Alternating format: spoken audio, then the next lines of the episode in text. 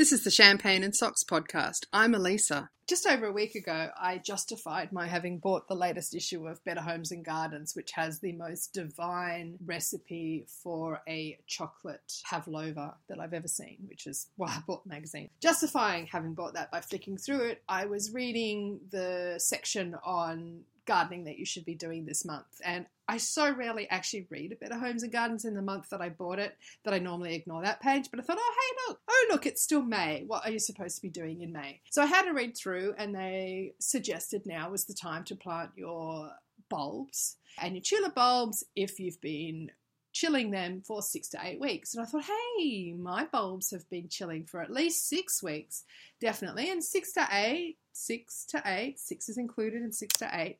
I might just grab those out and have a look. So I pulled out the bulbs and I thought, time to do the next stage of the bulb experiment. Pulled them all out, to which my husband realized that that was the odd smell that was coming from the fridge because some of them had in fact gone moldy. And I was really disappointed because I'd been really careful and read around on how you're supposed to store them in your fridge. I was advised not to keep them in the vegetable crisper, to put them in a Ziploc bag and keep them at the back of the fridge, which I did, and some of them went moldy. I've decided to press on and see what happens if you plant, in inverted commas, the moldy bulbs. I put them all sort of out in the sun for a little bit in the hopes that that would do some kind of mold killing exercise. I planted, in inverted commas, all my bulbs into some glass vasey jar type things. They weren't jars, they weren't vases.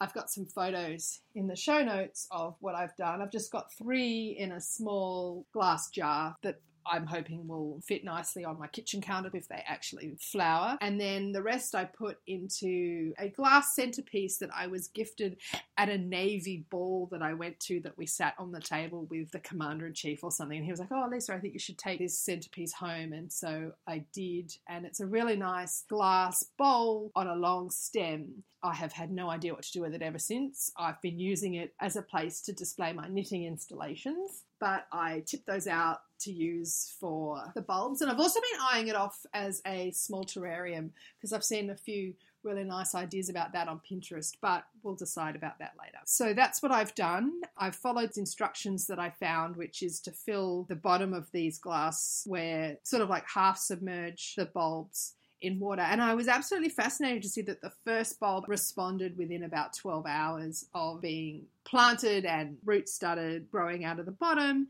And really quickly, within about 24 hours, the first green shoot appeared on a bulb.